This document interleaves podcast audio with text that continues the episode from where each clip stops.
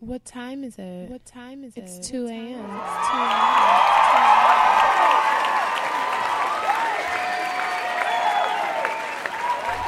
Welcome, welcome, welcome, guys. I'm KC. I'm here with Hendrix. We are two awkward ass millennials, and I'm welcoming you guys to the 2 a.m. podcast. What it do? What's going on, good people? How you doing today? I hope you guys are doing well. Hope you guys are getting ready for Christmas and all the lovely holidays. Ready to make those New Year's resolutions that you won't continue to follow past the 1st of January. Nope. And, um, you know, being a better pe- people, ultimately, altogether. What do you think? Being a better people. Yeah, Okay, as a whole. that's not gonna happen. Just focus on being a better person. All right, well, that's not going to help at all, You can- anyways. you, can't control other people's actions. You know, that's true. Niggas is- gonna nig. So Well, hopefully they won't nig for long. You know, we can only hope for improvements for the masses. yeah, I mean, eh, I haven't even started Christmas shopping. I haven't either. Maybe I'll go today. That's a lie. Maybe tomorrow. also a lie. Probably next week sometime though. I'll start. Maybe. Wait, wait, next week. Probably Saturday. Oh, yeah, that's how that actually sounded about right. yeah. I'll probably yeah. start Saturday. Yeah, Yeah. because I'm off. So Yeah, we, you know, I mean, it's not too last that- minute. It's not Christmas Eve. You know. that nice, nice little day. Massa uh, put the whip up for one day. I'm actually excited. Well, my whole Christmas break starts that day, and then I'm off to the second. So Break. I am extremely Great. excited about that. But enough about me. I hope you guys had a good week. How you finesse a break? Uh-huh. How you finesse a break? I didn't finesse. It's in the schedule. Mm. Um, it's in my schedule. Um, but yeah, I hope you guys had a good weekend. Hope you did very productive things. Hopefully, you finish your Christmas shopping and gift wrapping and all of that stuff. Let me tell you how I know I live in the suburbs. The office of my apartment complex offers gift wrapping. Straight up. Yes. So, So, what what day that stop? So I can just bring my shit out here. Mm, no, you don't live here. You live here though. I don't know you. Okay. So, I'm give you your shit. In, give you your shit in a Walmart bag. Okay. in the bathroom, you can go to Dollar Tree and get some paper. That's where you used to always get my stuff from. I don't want to fucking rap shit. I hate you. Of all, you know that ain't my my shit. I really don't like- thoroughly enjoy wrapping gifts, so Right. So can I bring everything out here to you? no, that's not how I'll any of this you. works. Okay, how much? Twenty dollars per gift. No, they gotta make you something to eat. That's not that's not payment. that's not proper payment. Anyways, it's so much trying to finesse you out of your gift wrapping skills. You could just say no, you know what I'm saying, or charge them like the store would. You know, all of that good stuff, with a lot of tender love and care. Didn't the mall gift wrapping shit used to be free? It, was it free? I don't know. I think it wasn't. It wasn't one of those things where it was like tips encouraged. Like, Oh, really? like it's free, but like nigga, if you walk away I'll tip it. man, that is a whole nother animal. Like the last couple times I've been getting my services as far as like my hair done or my lashes done or whatever. Like I had paid the girl it's like seventy five dollars, and I gave her eighty dollars, and I was sitting there waiting, and she was like, and she's like, it's seventy five, and I'm like. Oh, okay. She's like, I can give it to you if you want. I'm like, it's fine. it's fine. Well, you just gonna take the five, my nigga? No, but she like I was standing for a minute. She was like, "Oh, I mean, if you want it," and I'm like, "No, it's fine." I was like, "Oh, thanks, bitch."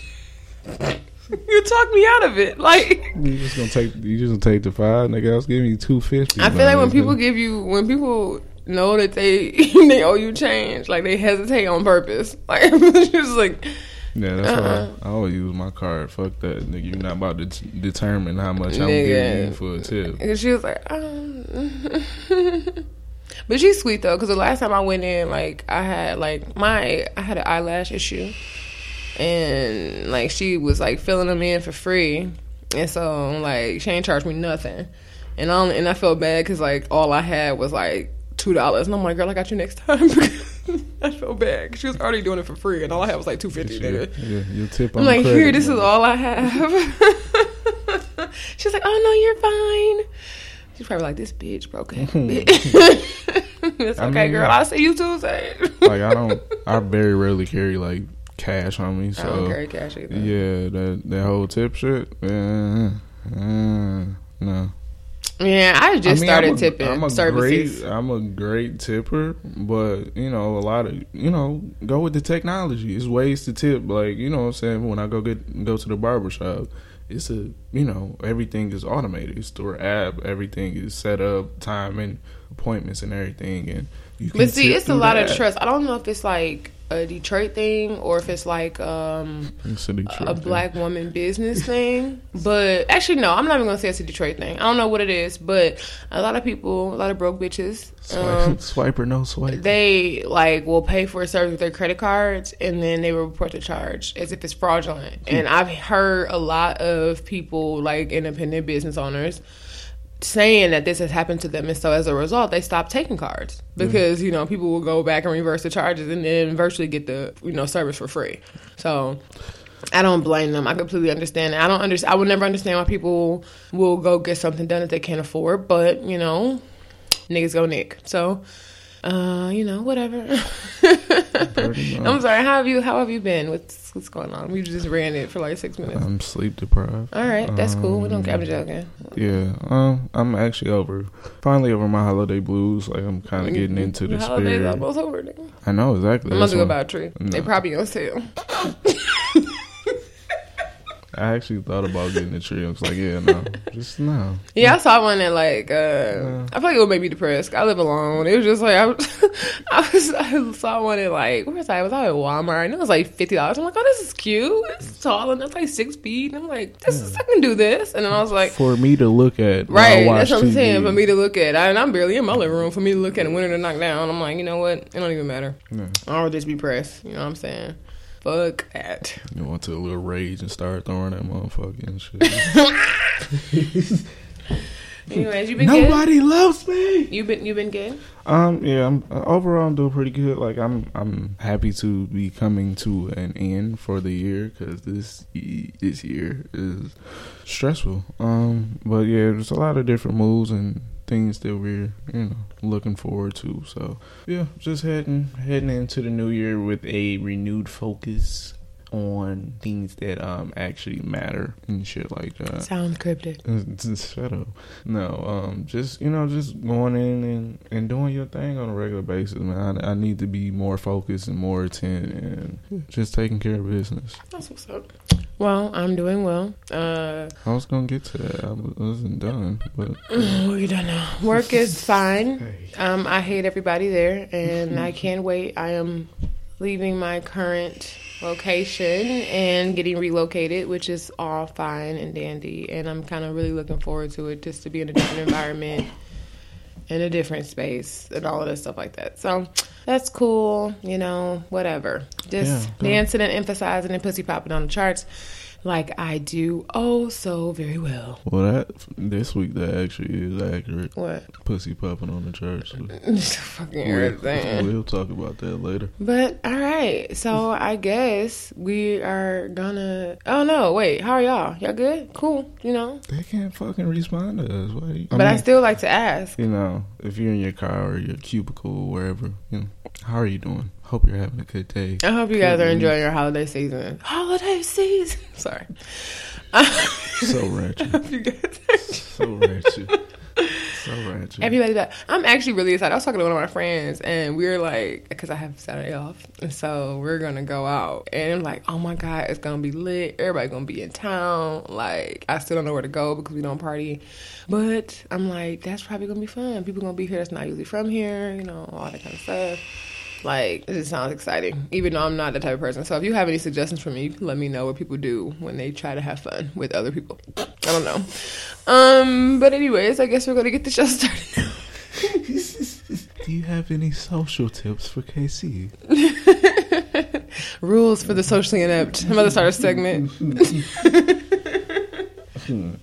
Um, so the Me Too. move- I'm sorry, we're starting the show. My bad. Sorry, guys. We're going to go into hashtags right now. Thanks Um, for that lovely introduction. okay. So the the Me Too um movement is getting bigger and bigger on a daily basis. There's so many allegations and um, things going on, and we finally reached a point to where it's kind of like at a, a different level. Okay. So, um, Carolina Panthers owner Jerry Richardson is being accused of sexual assault.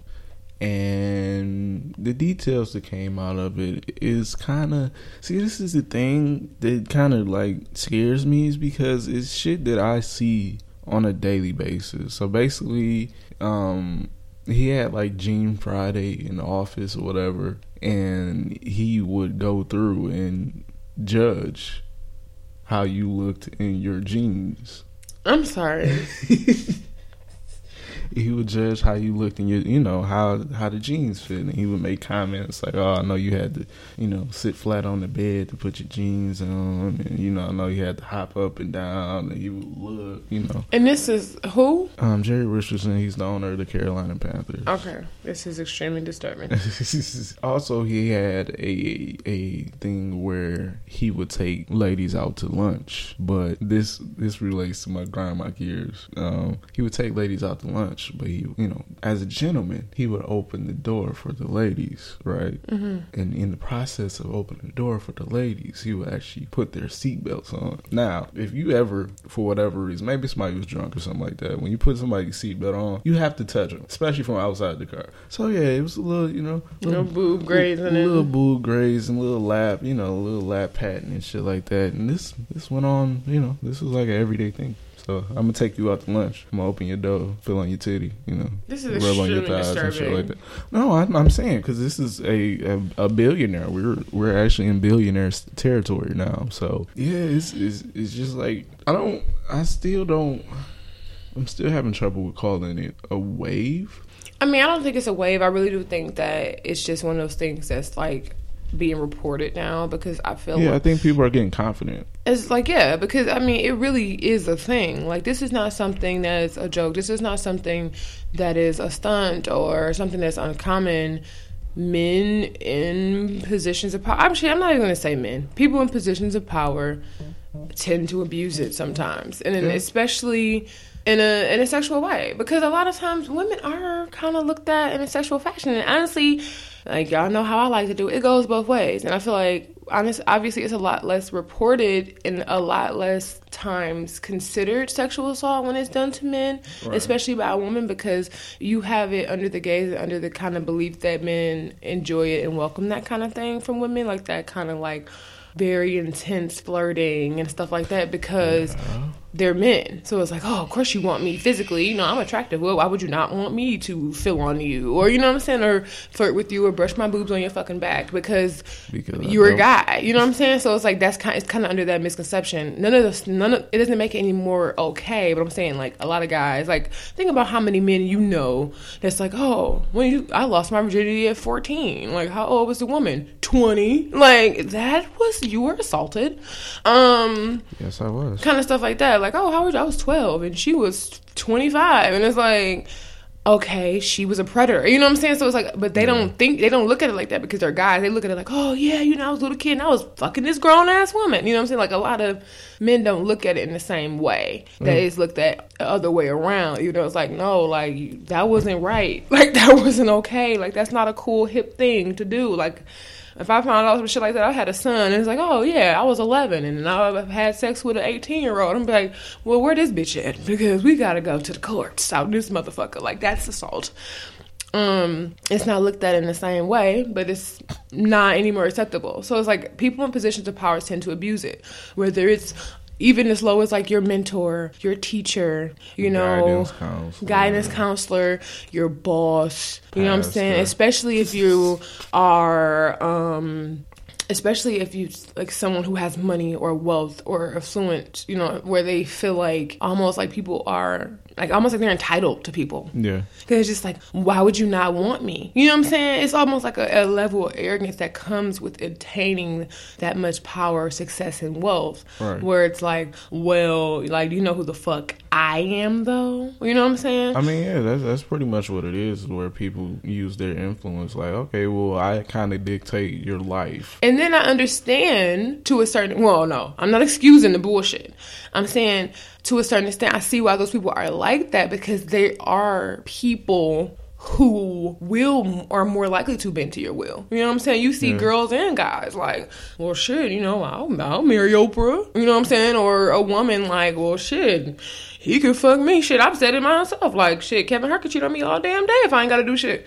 You know what I'm saying? So it's like you have that whole idea, not in real life, y'all know I know about that life, but like you have that whole idea that people are like that. You know, these people do have groupies and Yeah. women that's finding their way up to the hotels and vice versa. With same thing with women and stuff like that. People throwing themselves at them, so they kind of like they get so used to that that it builds this arrogance. Like I can have whoever the fuck I want, and I'm gonna take it. Yeah, You're gonna give it to me, I'm gonna take it, and it don't make it any any any more fucking acceptable.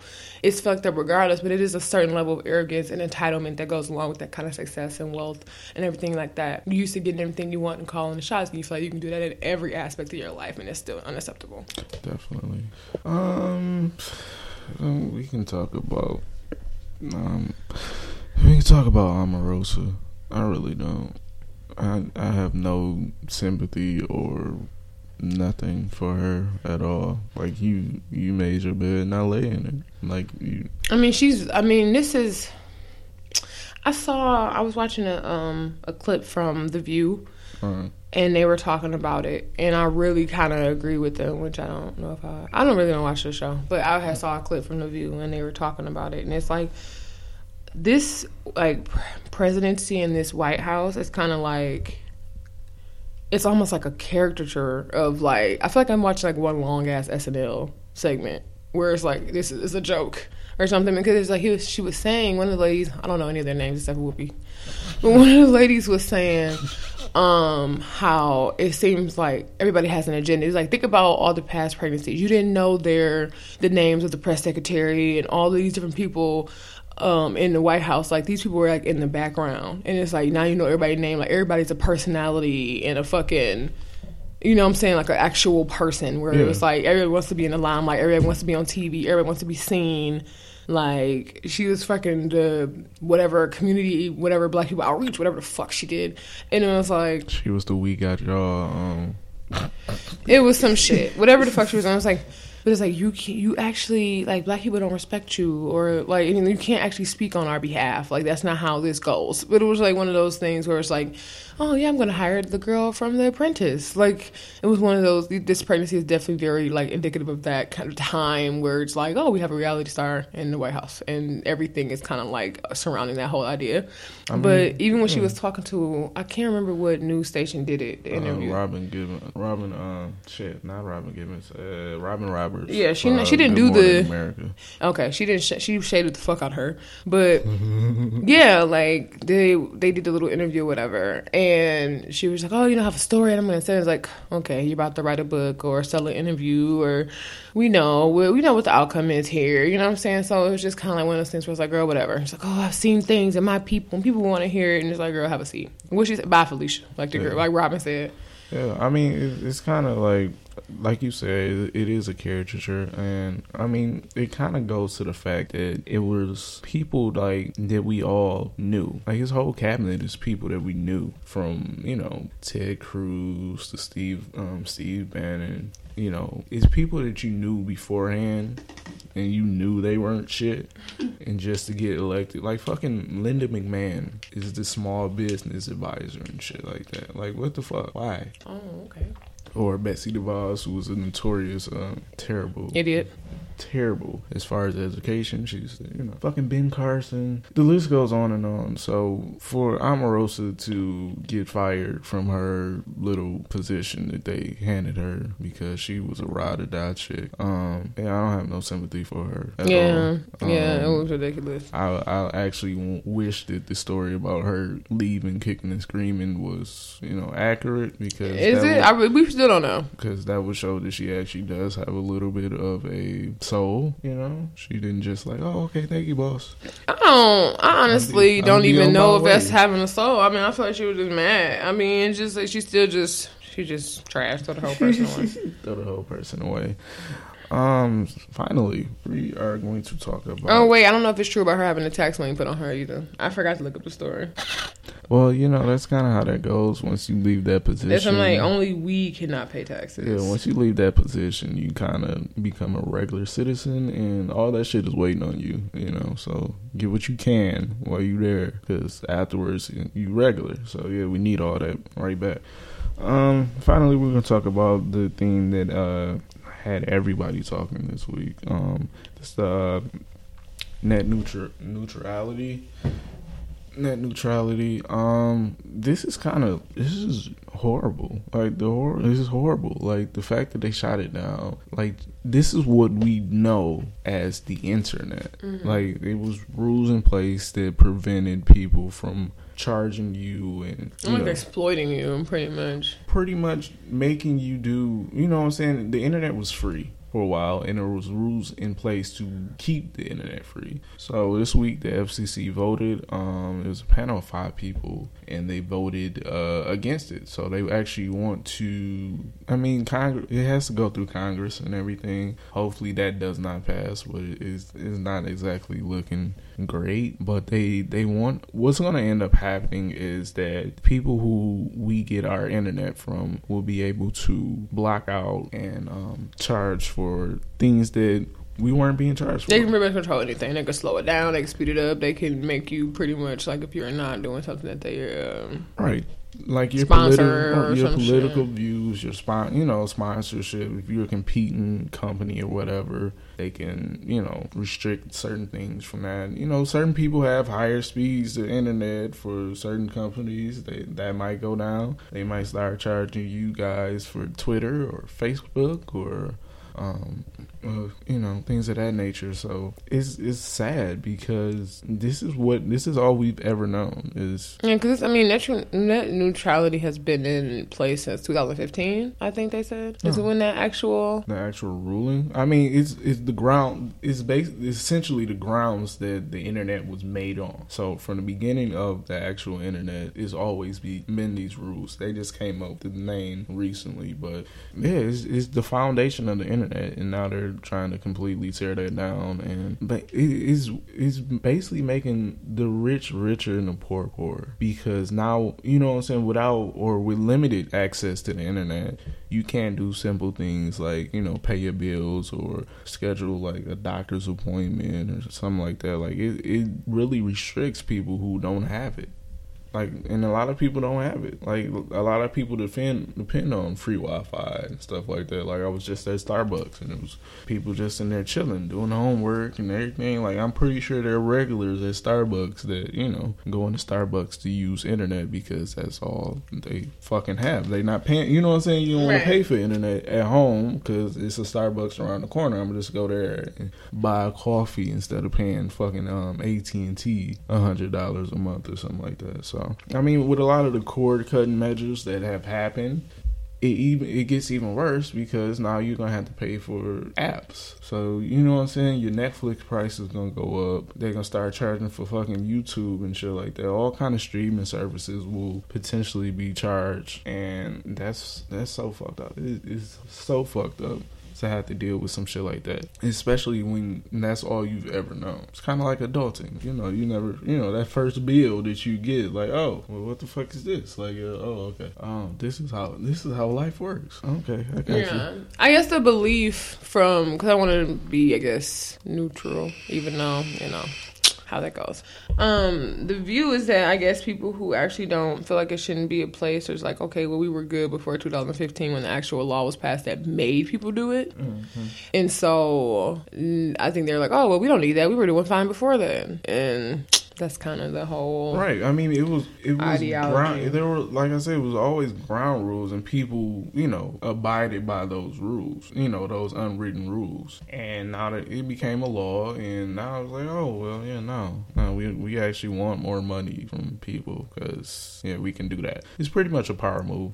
And it's an underlying effect of them you know a lot of people in positions of power trying to close us off because you know we don't get nowadays we don't get a lot of news as it is. Like we had to go on you know you had to go on the internet to find out some shit like whether it's the slave trade in uh, libya and everything or the brexit stuff in the uk like we don't know about shit that happens in the world. It might be a little ticker in cnn but you're not gonna get the whole story. You have to actually research and look for the whole story. So now they actually have the ability to stop you from knowing what's going on in the world. You just know what's going on in this little bubble. And yeah, that's one of the main things that, that makes it so fucked up. okay. Like I'm not even gonna lie to y'all. I know like the general ideology behind net, net neutrality, but I just don't know like in depth. Like I know like okay, it's it's makes internet providers it's kind of like almost like equalization. Like you have to pretty much treat all data on the internet the same. You can't discriminate, charge users differently based off content, website, platform, application, and all that stuff like that. You have to treat everything the same. That I know is like the general ide- ideology of what it is.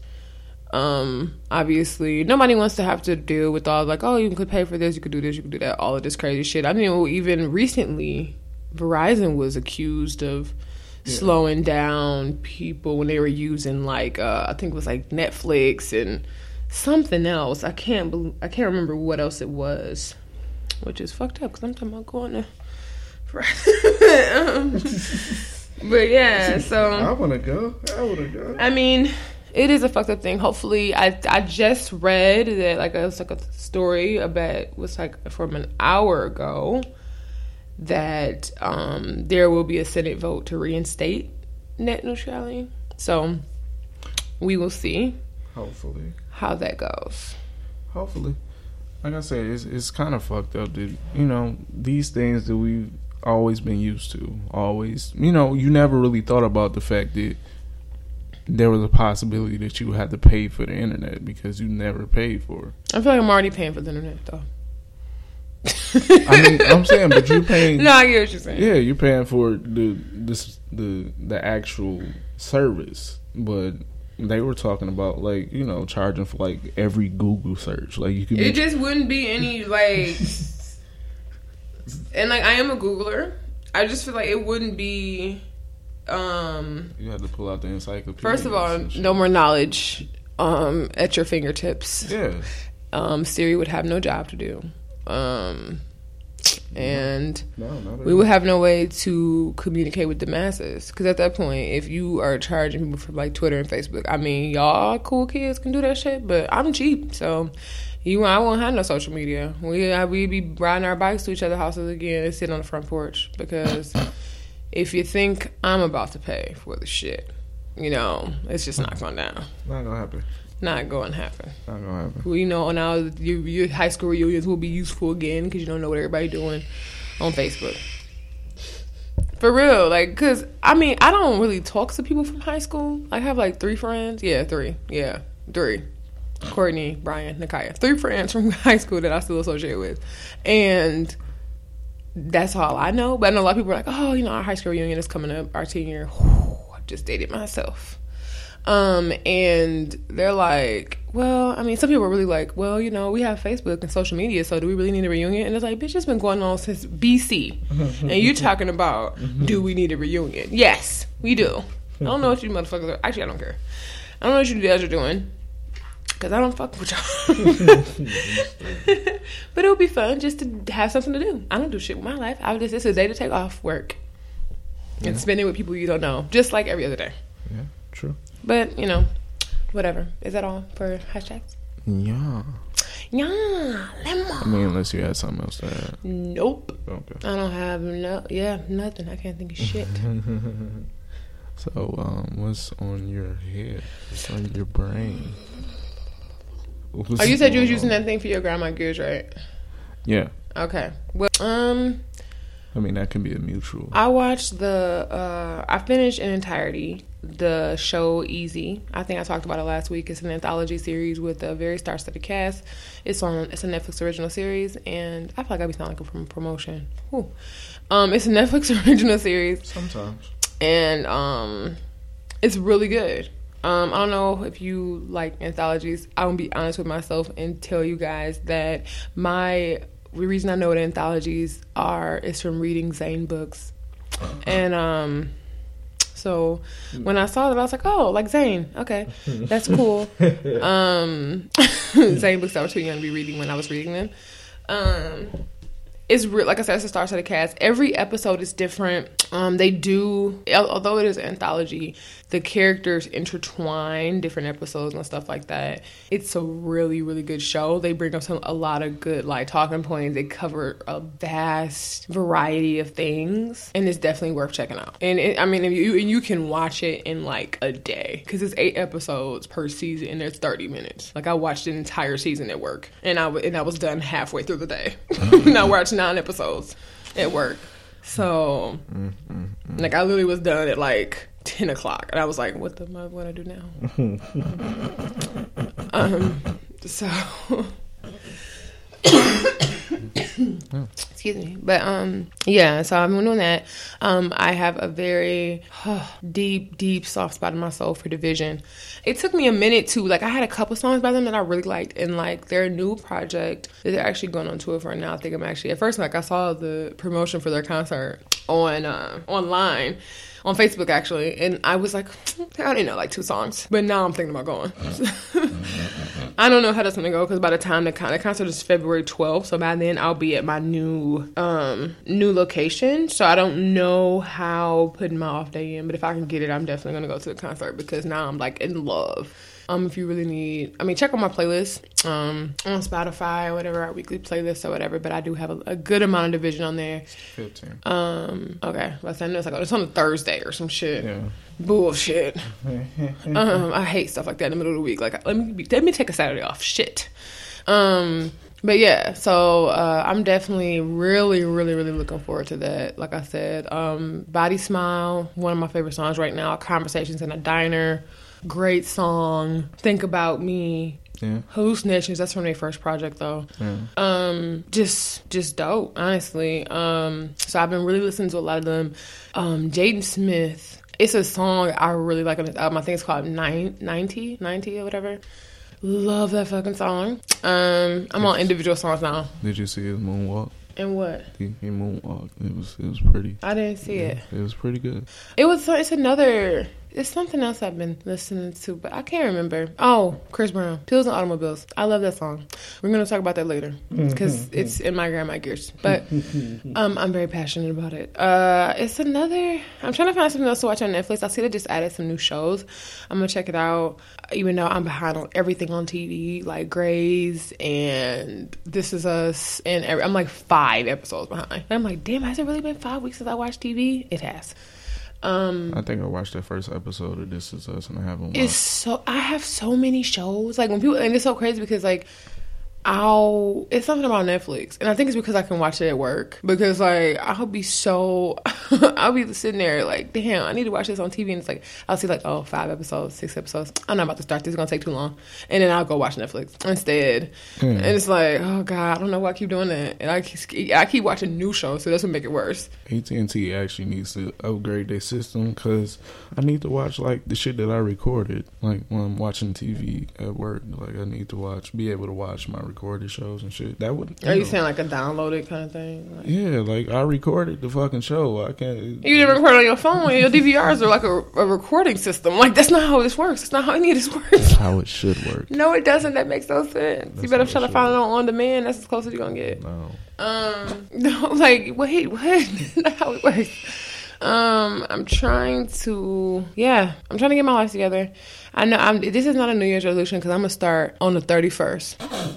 Um, All right.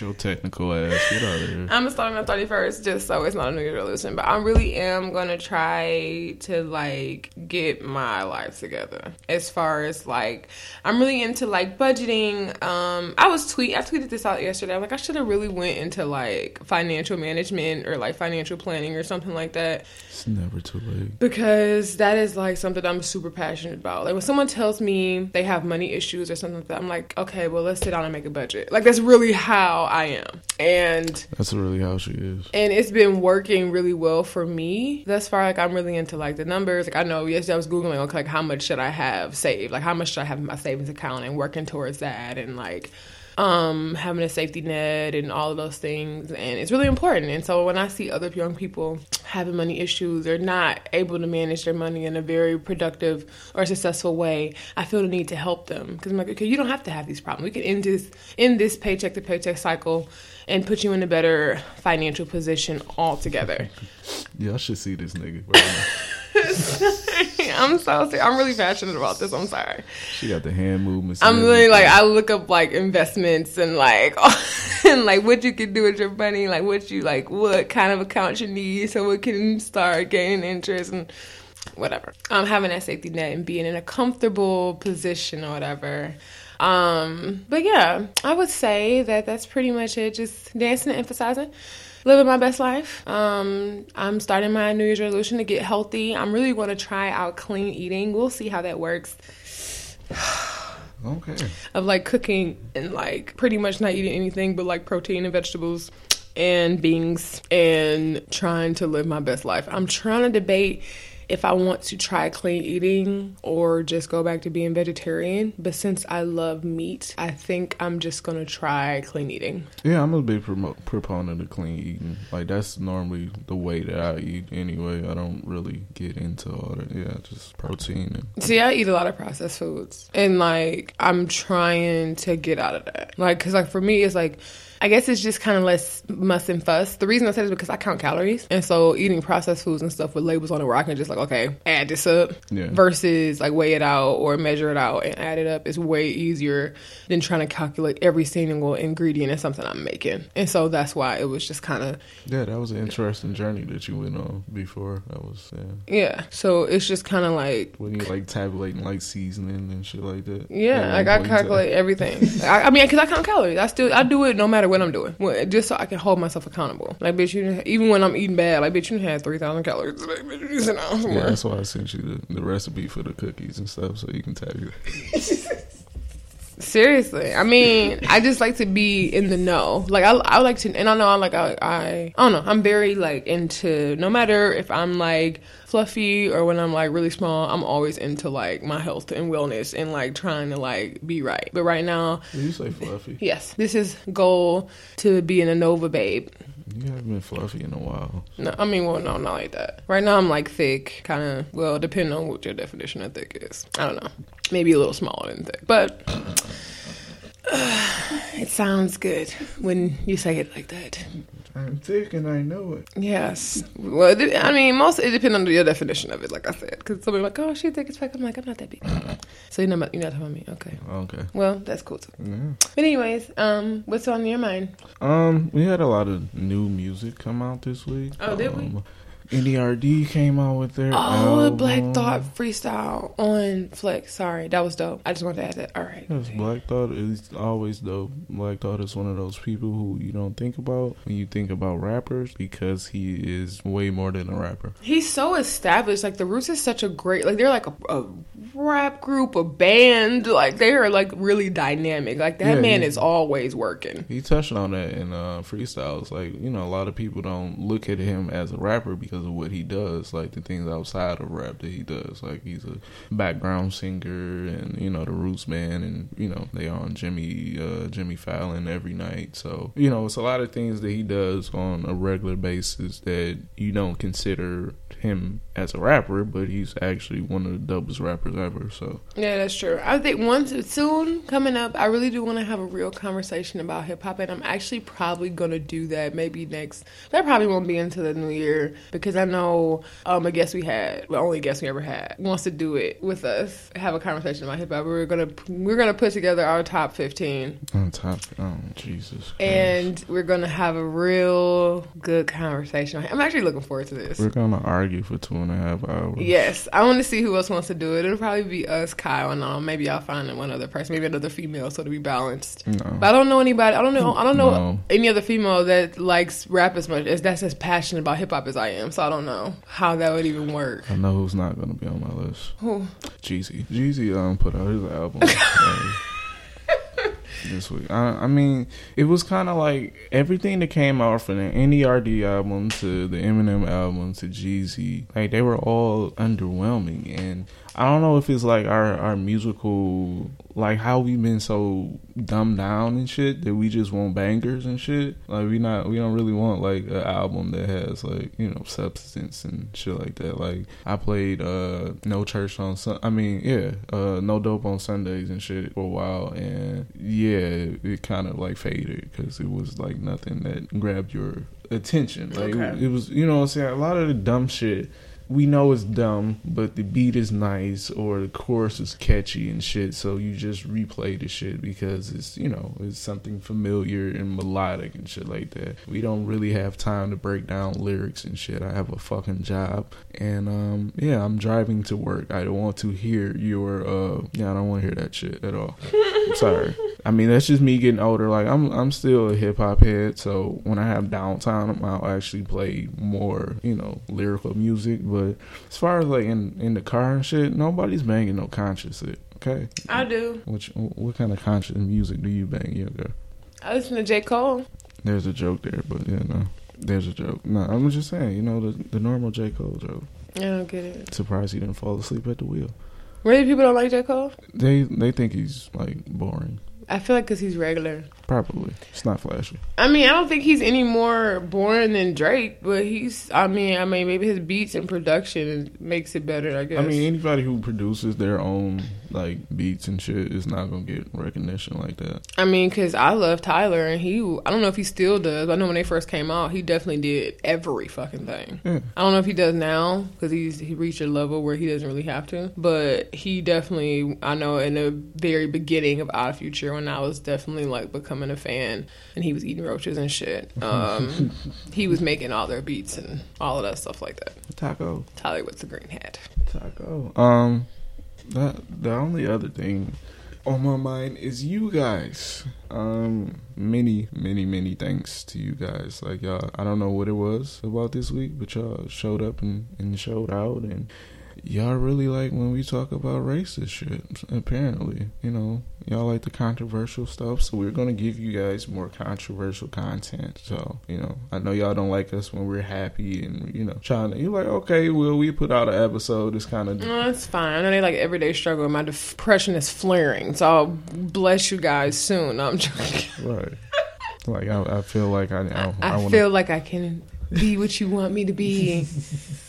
the true goth self. that I Right. am. Feeling very Linkin Parkish today, so we, we should have a good episode. But no, it was more so just thanks. You guys like showed a lot of love and Yeah, a lot. Like it was very, it was wonderful and overwhelming. It was definitely worth a celebration, and like it felt like, damn, we doing this for real.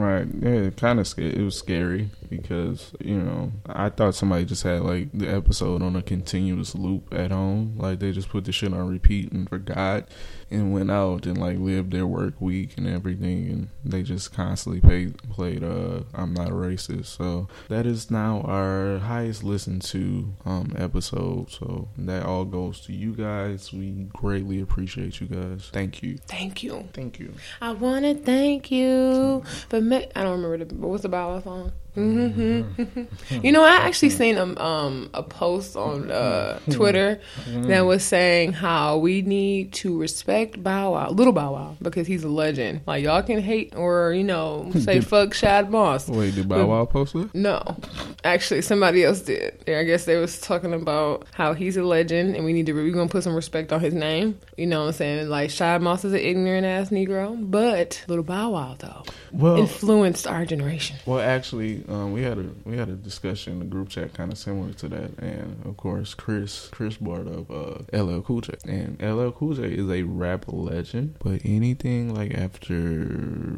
two thousand, you Well, know, Fatty Girl was my shit. well, that Actually, was- I love "Love You Better" too, and the song he did with Jennifer Lopez. no, no, no, that that's that's garbage. Really, all I have that was a fucking classic. You got me fucked up. That song, that beat drop nigga, that song drop. Everybody like, huh, huh,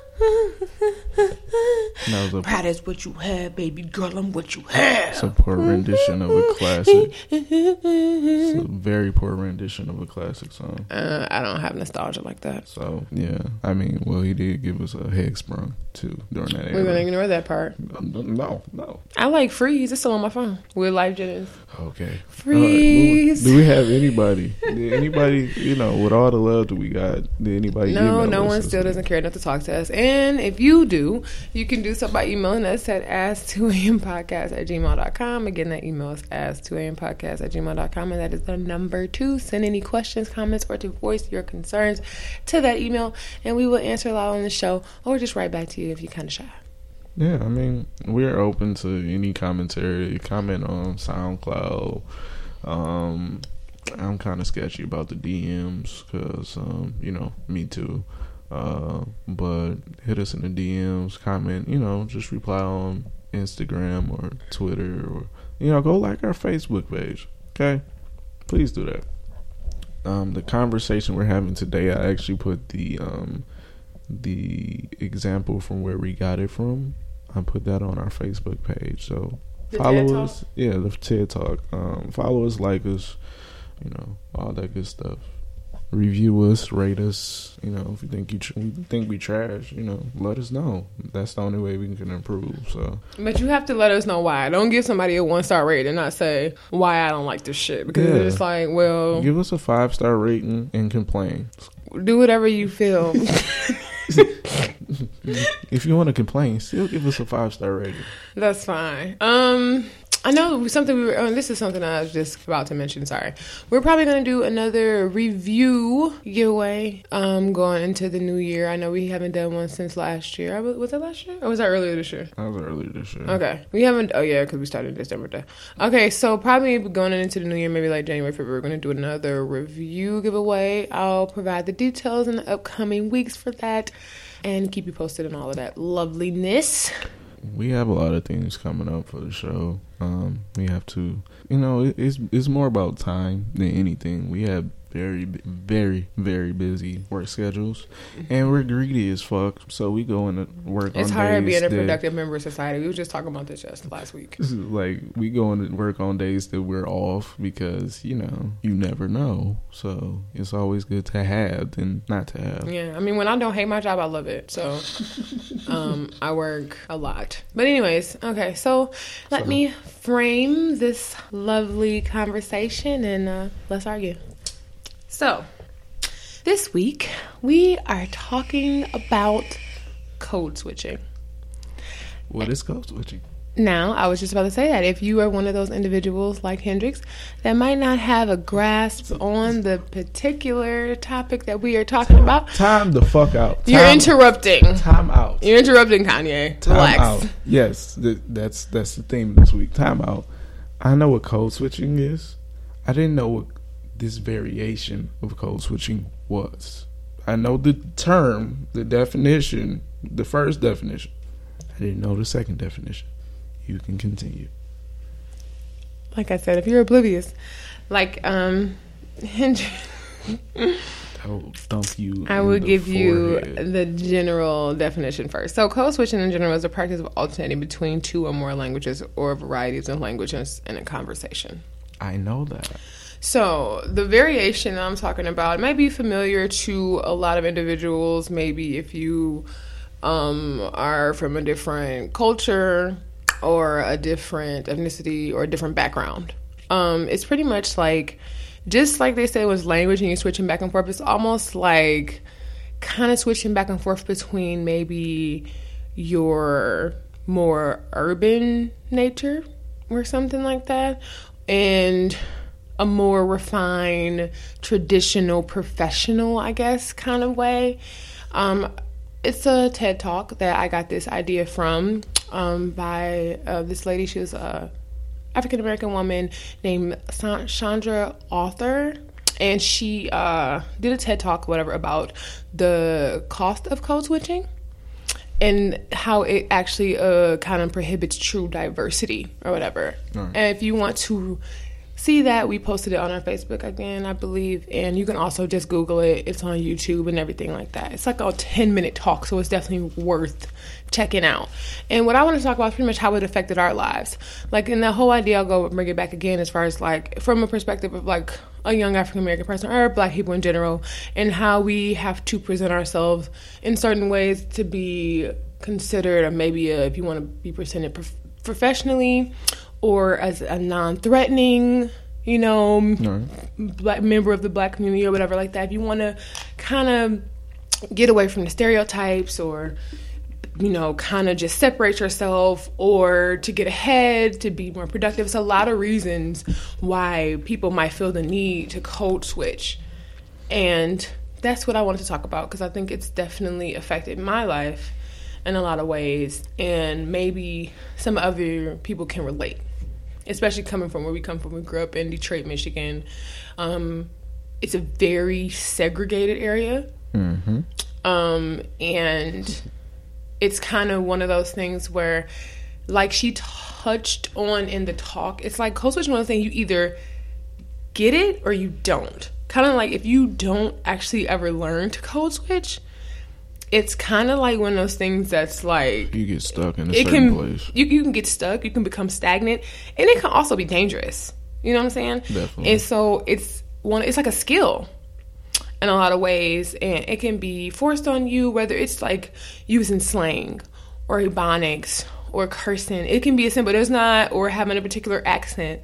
Maybe you came from the south, or you know you're more country, or like anything like that. It's so many different ways and different kind of environments and all this stuff that can influence and affect it. But we're just going to talk about our own personal experience and then maybe bring it into a, gl- a more global and general perspective. Well, code switching is kind of the reason why I've never grown my hair.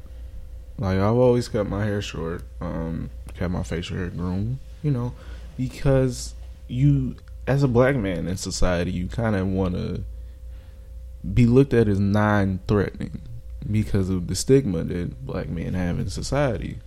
And it's unfortunate because I see a lot of my, you know, friends, associates, whatever, who are just living their best life with their even my like my father living their best life with their you know luxurious locks and stuff like that you know I got people got like these long the rick ross beards and shit like that like, no i'm i look like i'm a A suspect. right. You know what I'm saying? I look like I'm a you know young young black man. Like I'm not threatening. Police pull me over. You know I don't look like I you know have anything on me. You know I look like a you know a working class member of society. So from that point of view, like I learned at a young age that you have to present yourself a certain way if you want to not even get respect, but if you want to get acknowledgement from a certain type of people. So it just goes back to, I mean, well, we'll go back a little bit further. Like Casey said, we grew up in Detroit. Both grew up in urban areas, but we weren't educated urbanly. Like we both went to private school. Like yeah, so I learned different things and different words and different ways of speaking than my friends. I still went home and talked shit with my friends and you know I'm saying the lingo, the slang or whatever, but I could also use these big elaborate words to fit in with people that, you know, I might have hung around in the school in the school vibe. So, and that helped me when I got older because a lot of people still to this day don't understand why I use certain words that I use. Like, I, I mean, that was just something that I got used to. I used to read the Thorses and, you know, look through encyclopedias so I knew exactly how to fit in. You know, somebody's talking about the stock market. I look at the stock market every day so I can, you know, I can join into that conversation mm-hmm. With people and that's something that you can use to impress a crowd that otherwise wouldn't be impressed with you. So because all you need is a little a little bit of light in that doorway to get in. Unfortunately, that that's the case, but you you just need a little bit of leeway to get in. And um yeah, it's just really about like being able to be a chameleon. You have to be able to fit in in all different facets of life. I hate when people that I know like, "Oh yeah, no, I would I would never be able, you know what I'm saying? I don't want to do that. I don't want to go there. Nah, that look boring." Yeah, sometimes you have to go to the boring events. You know what I'm saying? You have to be able to go to a black tie event and, you know, Occup- occupy multiple spaces. Right, you have to be able to, you know, go to a black tie event and be able to talk about, you know, real estate and mm-hmm. politics. Articulate your opinions and express yourself well. Right, you can't just be you. Unfortunately, you just can't be you all the time. As much as we try, as much as we put out the fact that, oh yeah, you know what I'm saying, I'm a real nigga, and you know I'm a no, bro. No, you you gotta expand yourself, or you will stay where you're at forever. I definitely feel, even listening to Hendrix talk, I definitely would say that. I don't know if it's male, female. Well, I can't even say it's male, female because I feel like there are people like um peep guys that obviously might have grew up in a more suburban environment that won't have the um ability to maybe relate to more like black people or like stuff like that. If they have ever been in that environment i feel like that's one thing that i can say is slightly different between me and hendrix's experiences because i feel like he actually kind of can do both. Oh yeah, And- look, trust me, I'm I'm I'm I'm from Harper and Cadieux, bro. Sorry, like And for you from not from Detroit, that is a very urban area. Um, catch the guy in the Spider Man suit jigging on the corner. Shout out to Chris Brown. Um, now, from my perspective, I can give you. I have a little bit different perspective on the situation, and because we were kind of, I guess, experienced different situations, like different experiences. So, like for me, I grew up very sheltered. I know I talk about it on the show a lot. I grew up very traditionally. My mom was a stay-at-home mom. My dad worked. Um, I was like two brothers. Whatever. I'm the youngest and only girl. When my parents had kids, they made a decision to not kind of associate with the more urban people in their family. So like, um, they kind of they sheltered me especially. I think my brothers did get more of an opportunity to hang out with certain like cousins and aunties and uncles that I didn't get a chance to. They really monitored who they brought around us and who we were allowed to be around.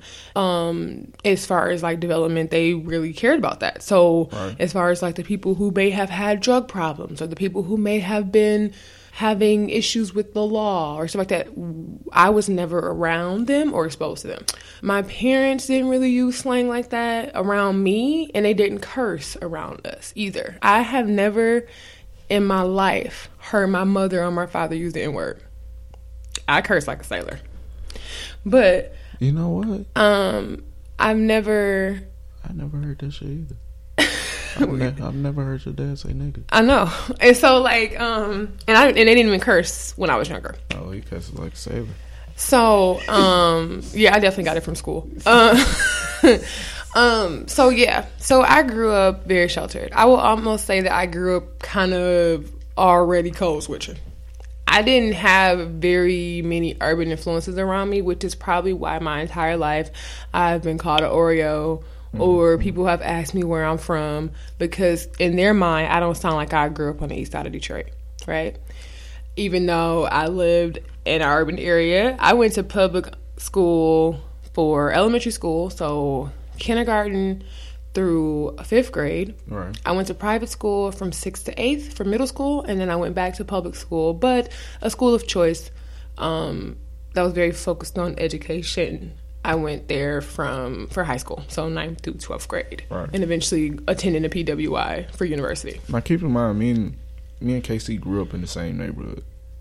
So Right. to put that in perspective. Put it, yeah, right. To put it in perspective, that's why I said like our upbringing has played a, a huge role into it. So a lot of like I haven't, I can't even. I am not going to say I haven't been able to occupy black spaces because obviously I'm still from Detroit. So like I've I've never felt like uncomfortable doing it, but I have definitely experienced the judgment. Obviously, like I said, in my whole life I've been told that I'm not from Detroit, Yeah. that I must be from, you know, across Ross, like you from Grosse Pointe or something like that, which is a suburb really close to the area in which we grew up in. It's where the rich people live. It's a very, yes, it's a huge, very wealthy suburb um, um, outside of Detroit. Um, I've been accused of being from there or like stuff like that, or like you're not from the east side or stuff like that. And it's, but that, but that's the thing. That stereotype goes both ways, You were basically Nunu. kind of. But that's, but I was never, but I never could really like do the urban one. You special. I can't really, I can't really, can't really do that version. But and on top of that, my friends that I made, we they're the same way. So like I have two best friends. One of them is like a pastor's daughter. Both of her parents are educators and she grew up in the same manner. Mm-hmm. Like very well spoken, you know, educated, kind of like not really exposed. And she lives in the worst part of the city than I mean, like she grew up in the worst part of the city than I did. And she is way less urban than you are. She is. Like, like I've always said, like me and my friends are a spectrum, and our and it's so ironic because it's like I'm in the middle. I'm always in the middle. I'm always like neutral. I'm in the middle. Nicole is probably the best at occupying both spaces, and then Courtney is probably the least.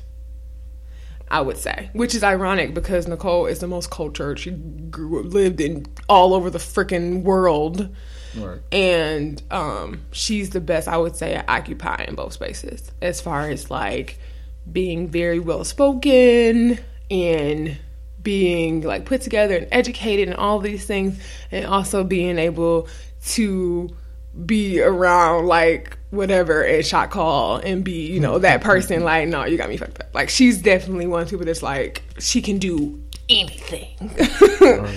Um and I'm in the middle, and Courtney's on the other end. So like, my friends were we all were the same, and we all grew up in the same neighborhood, like around each other, east side of Detroit, and that was my experience. So like when I was around other black people or whatever, it was almost like oh, if whether I was being judged about my experiences, like oh well, you know, I went to Germany and visited my friend. It's like Germany, why? How would you go there? Or you know, the fact that my parents were married, or Right. the fact that uh you know we you know we grew we had this house and we had two cars and we just grew up very normal traditionally and where, where your parents work? Where? Like, dude, that, Jesus Christ. and so whether it was education or anything it was just uh, even shit, even when I went to college and the fact that I didn't have to work through school it was like wait you didn't have your first job until you graduated? And I'm like I really do have my like my career is the first job I've ever had. Like besides like I worked at McDonald's for a couple months and worked at a gas station a couple months before I went to school.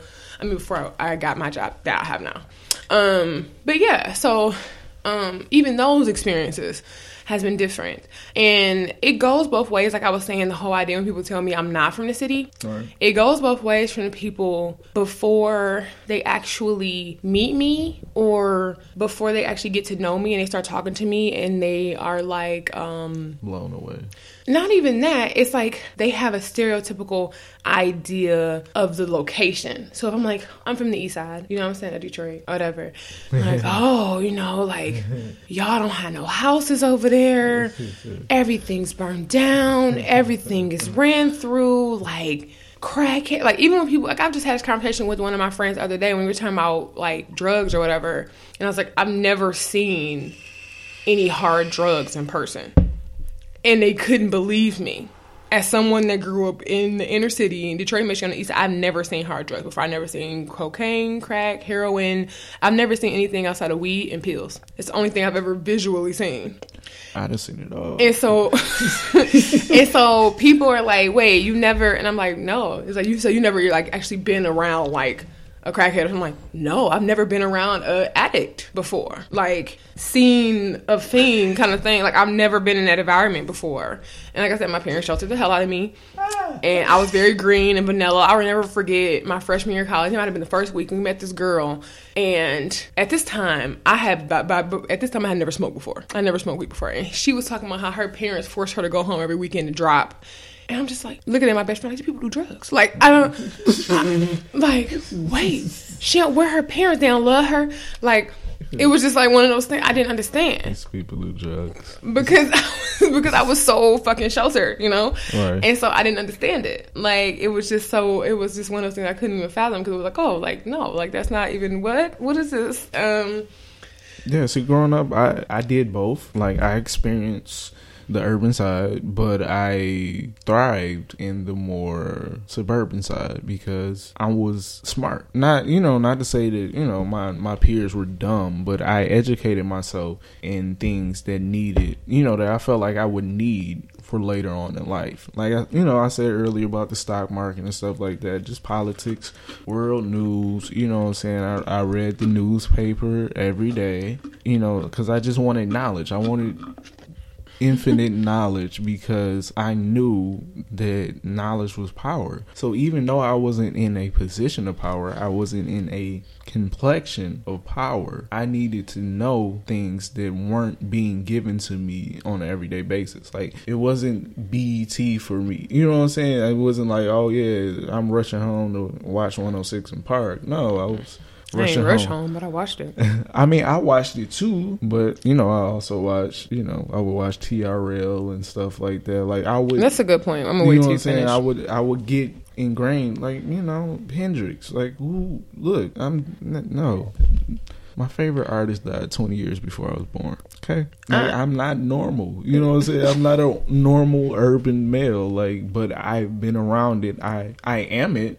I'm just very diverse But in, in what I do. But that's also kind of, I feel like, what the TED Talk kind of touched on is that we don't have to be either or. Or not even either or, but it's like we shouldn't have to. We could just be able to be our authentic selves and whatever that means. Right. Um, kind of like, okay, well, I could, like, I don't have to be described as, like, being ghetto or being, you know, professional or, you know, whatever. I, I, you know, just to, just for clarification, I use urban instead of ghetto because, in my opinion, ghetto is attributed to black people and i feel like anybody could be a little bit more saucy. So that's why i usually say like urban instead of saying ghetto because i feel like ghetto has a negative connotation associated with african american people. So I I, use urban instead. Urban, yeah, I would use ghetto is more like poor, so black and white people can be ghetto, and urban is just you grew up in. i'm saying like urban when i say urban i'm like oh you know one you know just the, the slang and the the the people you know whatever.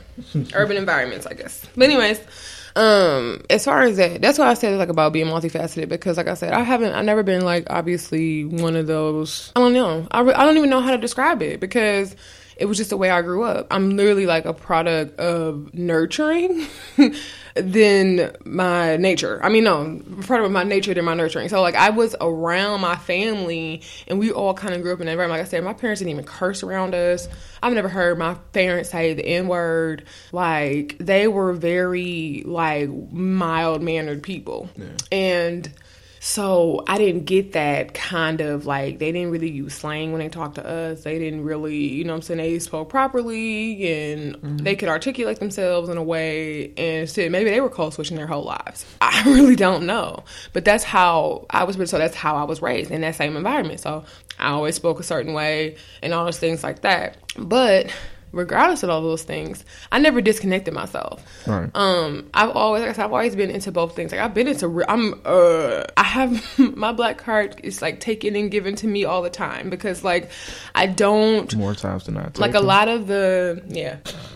A lot of the really like the urban movies that people like the hood staples, the Boyz n the Hood, the Miss Society, all stuff. Never seen them a day in my life. Um, I grew up on like She's All That and Ten Things I Hate About You, and Princess Diaries and shit like that. Not even hold you up. Julia Roberts is my favorite actress. Like I grew up on stuff like that. Pretty Woman was my favorite movie.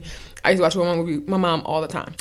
I was uh, into NSYNC and the Backstreet Boys and Britney Spears and Christina Aguilera, but I still like Mya and Beyonce and Destiny's Child and all and it, all those things. Right. So it was. I was never, I never felt issue in it. You know, like I never, it, it was normal to me. That's sometimes I felt you can be multiple things. Like it doesn't have to be, oh, I only listen to black people music or I don't listen to white people shit. I Paramore is one of my favorite bands.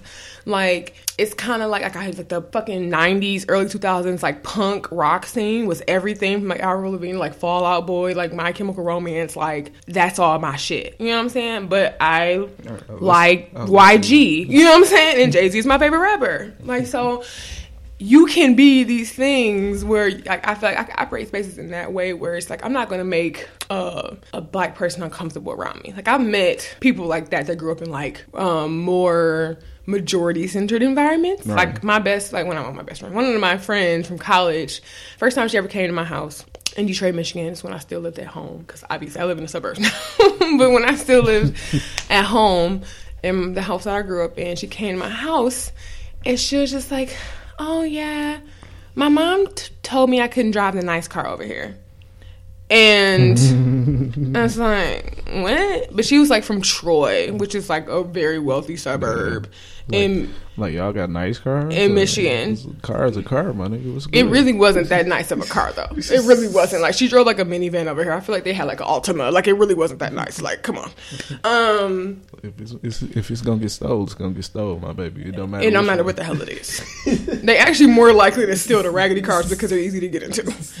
Um, Shit, real out here. bitch. um, but yeah, so I kind of was like I grew up in that way. Like, okay, so I can occupy both spaces. But now, when it comes to like being presented to the masses, I have always felt a pressure. Right.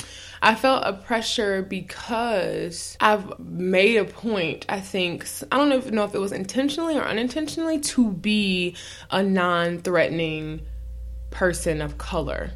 Hmm. I've always tried, I don't think like, in my life, like to make sure that I defy those stereotypes because it's just kind of like I guess I was naive, especially when I was younger, and I think I still do it now to a certain extent. But I was naive, especially when I was younger, that I could, as an individual, affect how people saw us as a whole, and that's a lot. That's a burden, and um, whether it was anything, whether it was how I spoke, or like I'm sorry. going to this, yeah, I I'm sorry. You were naive. I'm sorry. No, I know. I said it. I said I was naive. Um, like whether it was how I spoke or like going to the store and like going grocery shopping and knowing that I have a Bank of America debit card and not a not an EBT card, or like no, I mean, I- knowing that you know I can afford my things and like I ha- I can afford my apartment, like I can afford to shop here, or you know I can articulate well, or no one telling me like I've never even been in a physical altercation before, or you know I've traveled, I've seen the world, like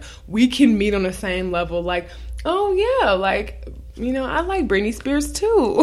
you know what I'm saying? Like, I'm cool with this, or you know, I like this. I'm cultured. I can educate. I can speak. I can. We can have an articulate, intelligent conversation about things. I've always tried to be the difference, or like, oh, black women are angry, and it's like I'm very even. I'm very mild mannered, even to the fact of being docile, even to prove the point that I'm not like that. And it's a burden to bear because it's like you. I feel like my whole life I've been trying to defy stereotypes, and I'm, it's not even like this isn't my authentic self because I am like that. But it's like when I'm around those people, I even have. To, I feel like I turn it up a notch. Like, oh yes, sir, and thank you. I'm very apologetic. I'm very polite. I'm very well mannered when I speak to certain people because even if I can just have they can have that in one experience with Right. me, at least they won't think that. When I worked in well, they're not all the same. no, yeah. When I worked in fast food or when I worked at the gas station, and you know, it was like that idea of like, oh, being nice and polite, no matter how anybody was talking to me, because that's all you hear people talk about is ghetto. Angry black women at the mm. fast food places that hate their jobs, and so I was always just like, "Oh, then would you like some fresh fries with that and nice crispy golden hot fries?" You know what I'm saying? Like I was really like wanted to be everything the opposite of everything people assumed I already wa- was. Even even when and that, and that goes both ways because even when I talk to black people, like I was talking to a guy, and he was like, "Oh, you from the east side? Like you know they all hood rats." I'm like. Well, I'm not like that. I'm not loud and ghetto and angry, and I don't have any reason to, you know, be a gold digger or be this way, and I'm not like that. And it's not even like a pick me type of thing, but it's just like just to change the narrative so you don't think that every black female that you meet from the east side is going to be like this.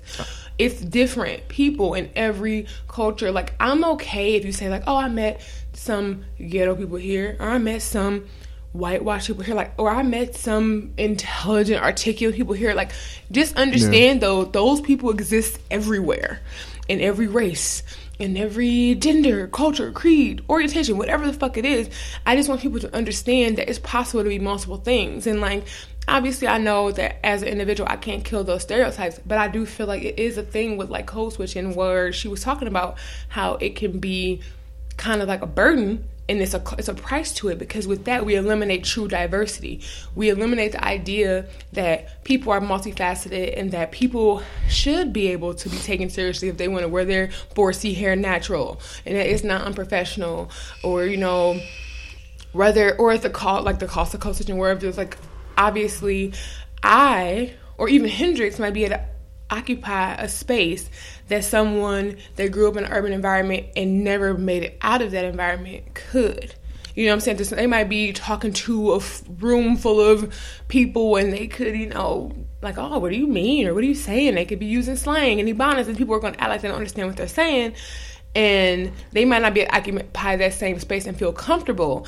And that is the price and the co- uh, cost of code switching because, like, it's almost it's to the point where it's like whether it's affecting your professional life Yeah. or if it's um affecting like like sh- danger. You know what i'm saying? As far as like Yeah, like you're definitely. affecting your safety. Whether Like- if i get pulled over i can be like oh hi officer. He's you know what i'm saying? It might be a different experience Yeah, than somebody like what the fuck? Fucking cracker Right. ass pig ass. The fuck you want. You know what i'm saying? Like Yeah, that's what she touched on in the, Exactly. in the, um in the TED talk, and that's something you know. Before the things that came on lately, you know, I was always that type of person. Like, regardless of what I did, you know, whether I was speeding or you know, what I'm saying I didn't come to a complete stop, or you know, I turned on red or something like that. Like, if I got pulled over, I had no fear whatsoever because my all my shit was straight. You know, license straight, registration, proof of insurance, everything was straight. You know what I'm saying? I know if I did something or if I didn't do something. And I was, you know, not upset. Like, I, I oh, these motherfuckers pulled me over. No, I was like, okay, well, he pulled me over. Let's see what he want, and um, go from there. Like, it wasn't like, oh yeah, you know, it wasn't a combative thing, and it's not because of, you know, I'm saying me pushing, you know, me trying to push myself out of that that area. You know what I'm saying? But it was more so the fact of knowing where the fuck I was at. Like, I'm not in a position of power, so understand that I'm not in a position of power, and then you work through it. You know what I'm saying? You kind of have to be aware because in general, code switching is basically straddling the fact of do you want to be in the box or do you want to be out of the box? Like it's a middle ground because you know what I'm saying. You have this place and this environment that you're from. That's your, you know what I'm saying. That's your basic build. That's essentially your groundwork. That's where you come from. That's what you know. Your mother's, your mom, your dad's, your grandparents, all those ideals and shit like that. That's where that comes from. And then you have the other side where that's where you experience life. Like you go through life and you experience things, and that how that's how that changes that part of you. But you have to come to terms with actually balancing that out. Like you don't want to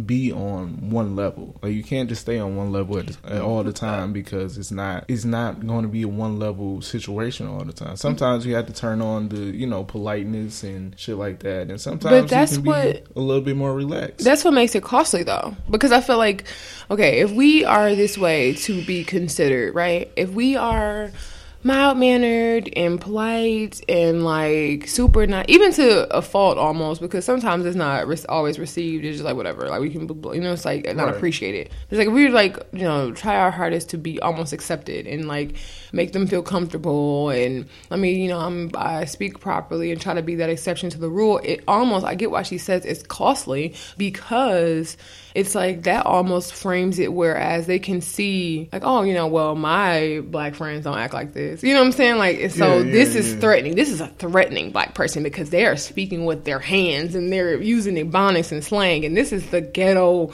ebt using black person. And my friend over here is like this. She's not like the rest of you guys. And it's kind of like it takes away that position where you have to accept everybody for just who they are and i get why she was saying like it comes at a price and like whether you have costly. learned to like navigate through it successfully or not, it could affect so many aspects of your life professionally and safely, like we said, safety as well.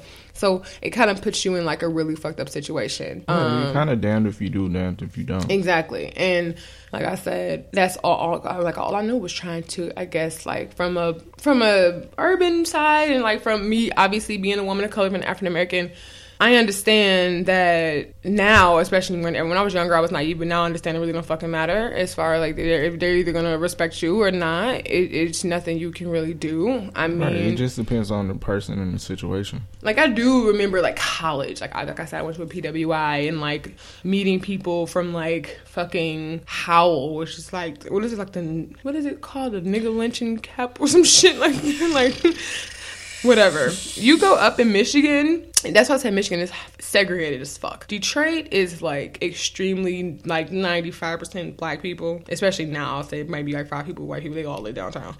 Um, it's like mostly black people in the in the Detroit neighborhoods, and uh, so the rest of Michigan is like mostly white. And the further up you go in that mitten, it's less and less and less and less less black people. So when I went to CMU, which is in Mount Pleasant, Michigan, um, it was people from all over the state. So people who probably who have never came across came across a black person before, and it was like you're in that environment in that position where you have to speak for the whole land of Negroes across the fucking gun. Like, I am the spokesperson for the blacks.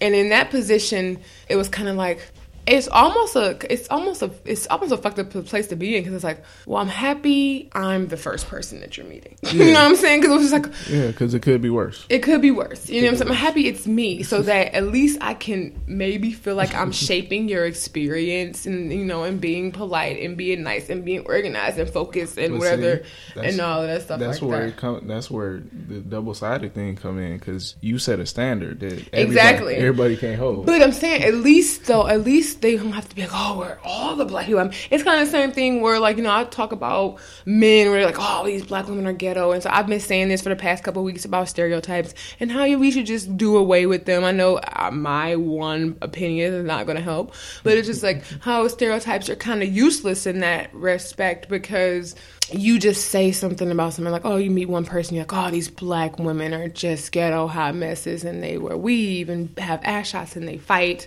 Right. and they're loud, and not just like, well, everyone's not like that. Like it's messed up people in every culture, and it's the same way. Like so, just like you might meet me, you could meet someone else that's more urban or you can meet someone on the other side that's even more suburban than me because i didn't grow up in the suburbs. I grew up in the city. I just grew up sheltered. So it was just like i we all have different experience. Someone who grew up not having nothing or that grew up maybe struggling or maybe grew up in a single parent household or anything their experiences will be different than mine. And just like someone who grew up in a suburb experiences are going to be different than mine. You know Yeah, what I mean, saying? So even even when we talk to you guys, like the podcast, it's not like we're not putting on a voice or using specific words because we want to be necessarily more presentable. We just understand that we have a wide range of audience, so we could come on here like, yeah, what up, bro? You know, blase blah. But I would sound ridiculous, but no, I, when you when you talk urban, it is funny. It's hilarious. We should have like an urban episode. I don't even think I'll be able to do it for a whole show.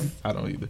But But, uh, uh, but just no, the fact that yeah. you know, just under, knowing and understanding that what situation you're in, yeah, I, what's I, your surroundings. it, it definitely, like I said, it definitely is one of those things that is is complicated because when you uh, occupy certain spaces, or I don't know, maybe it's like the way I speak bothers people. A, a lot of like black people, um.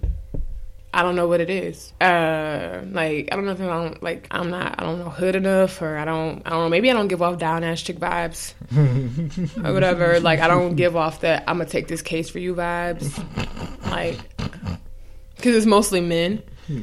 Um, I had a friend or a coworker that I was cool with. And the crazy thing about me is if if you listen to the show, you already know that I'm pro black as fuck, right? All right. like I'm like always like power to the people ish. You know what I'm saying?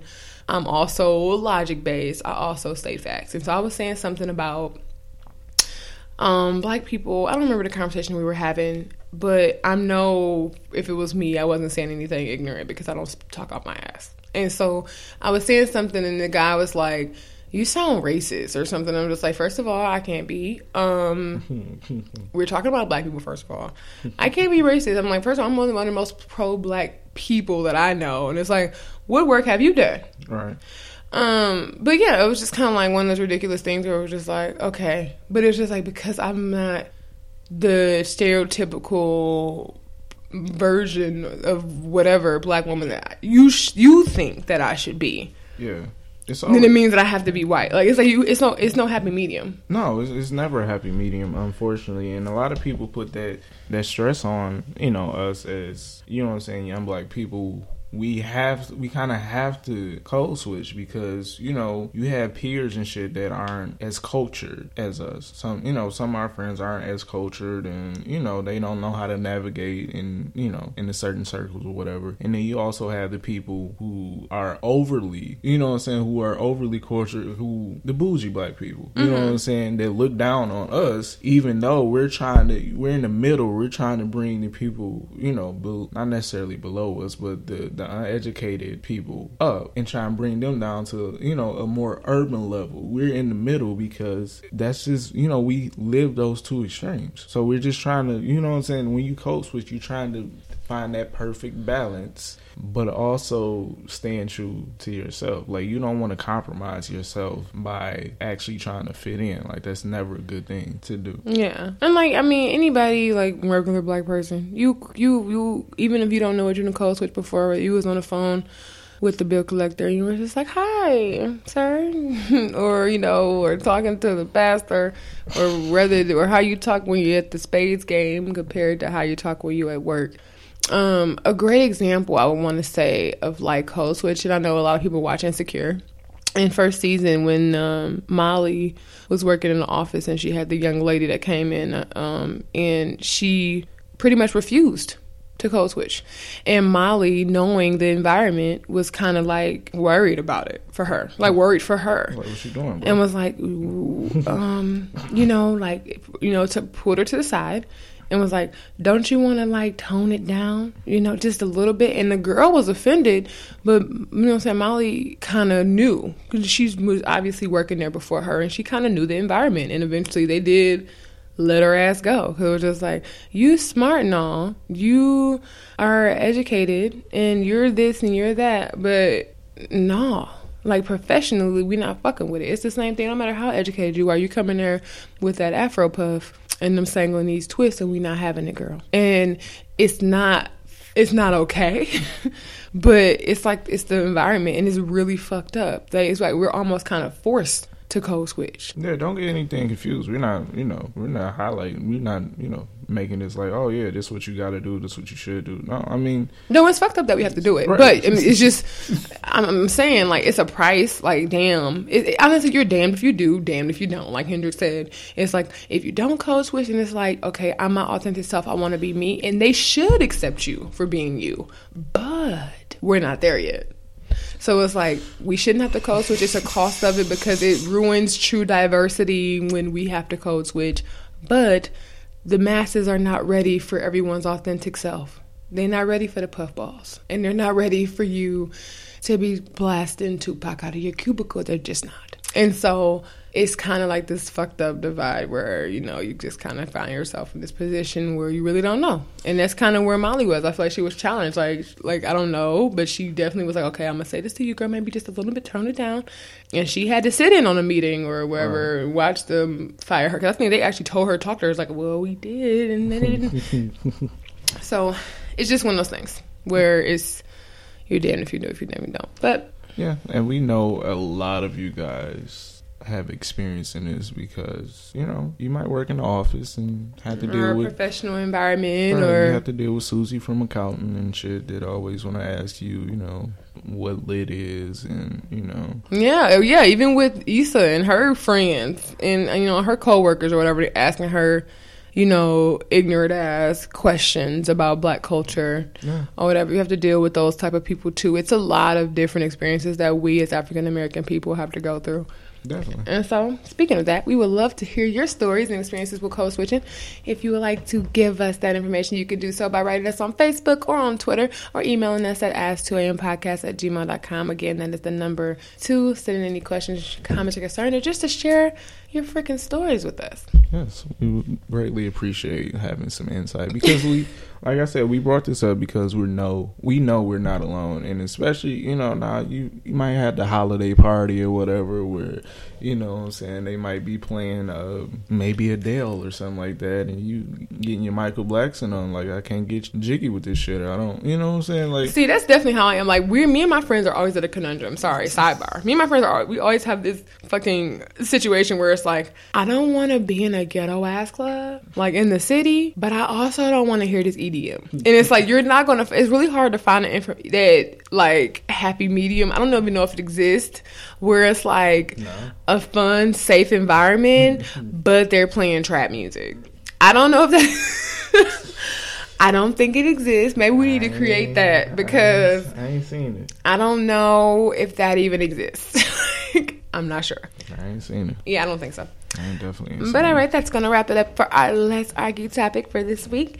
So Hendrix, what's grinding your gears? Well, what's grinding our gears? Um, we have a shared story. Um, I was privy to a Twitter, um, Twitter thread. That's the correct word to use. A thread. Um, where this young lady went on to uh, describe how she went on a date with this young man, and the date lasted all of thirty minutes. And in this thread, there was all kind of red flags and all kind of bullshit, and I ended the thread pretty much hating her. So basically, you know, first date or whatever, they want to go somewhere. Um, I think dude had, you know, dude pushed the day back because he, you know, pushed the day back like an hour because he was, uh, you know, just got off work and wanted to, you know, take a little quick nap, you, you know, freshen up or whatever. Cool. She stayed at work late. Um, it went on to, okay, yeah, well, you can, you know, come pick me up or whatever.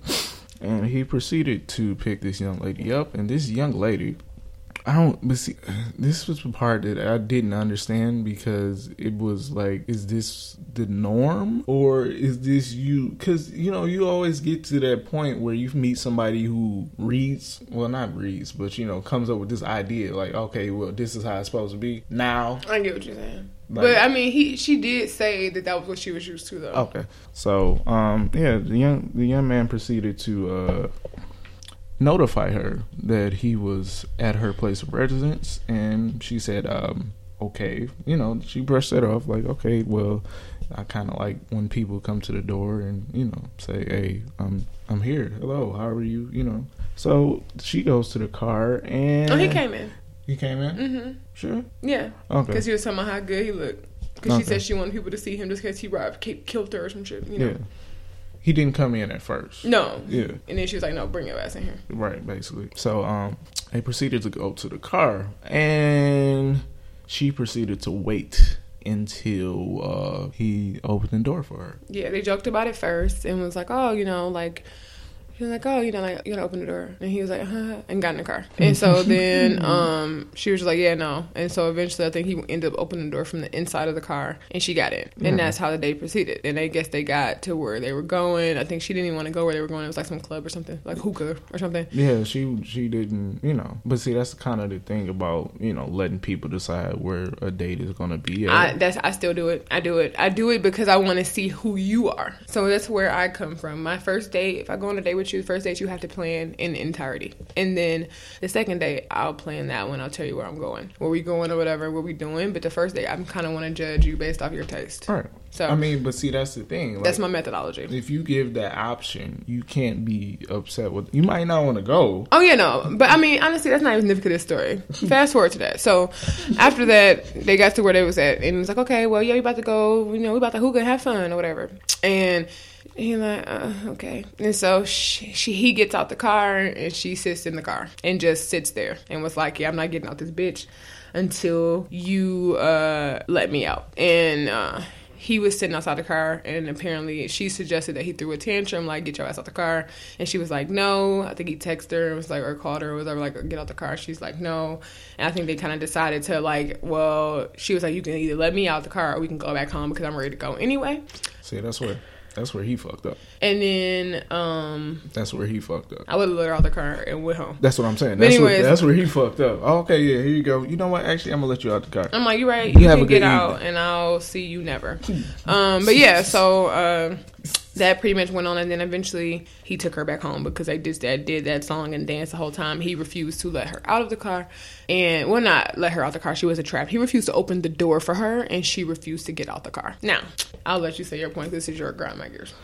The, the thing that grinds my gears is like, dude, it has to be some kind of compromise. Like you, especially in dating, like on a fucking first date, is not everything ain't gonna be hundred percent your way. Like that's not how that fuck. It's not how it works. Life does not work like that. So if you, you know what I'm saying, you have to kind of give these things out to people in order for them to actually understand. It's like, oh yeah, you know, I'm used to people holding, holding doors for me. Cool. I can, I, I can work. You know what I'm saying? That's something that I can work on. You know, I, used to, I used to hold the door open for KC. KC was like, yeah, nah, don't do that. Oh no, see, I don't care about somebody holding the door for me. Like, no, I'm you- saying oh, if you- opening, opening the car door for you. Did you used to do that? I don't remember. Yeah, he's like, yeah, no, don't do that. I went on I went on a date not too long ago, and it was an older guy, so I guess I expected that from him. Um, but like he opened like first of all, I mean, you could just tell how fucked up I am because, and I don't know if it's like because I'm like independent or because I don't like that I haven't dated as an adult. I don't know what it is, but like it was like some shit I've seen on TV.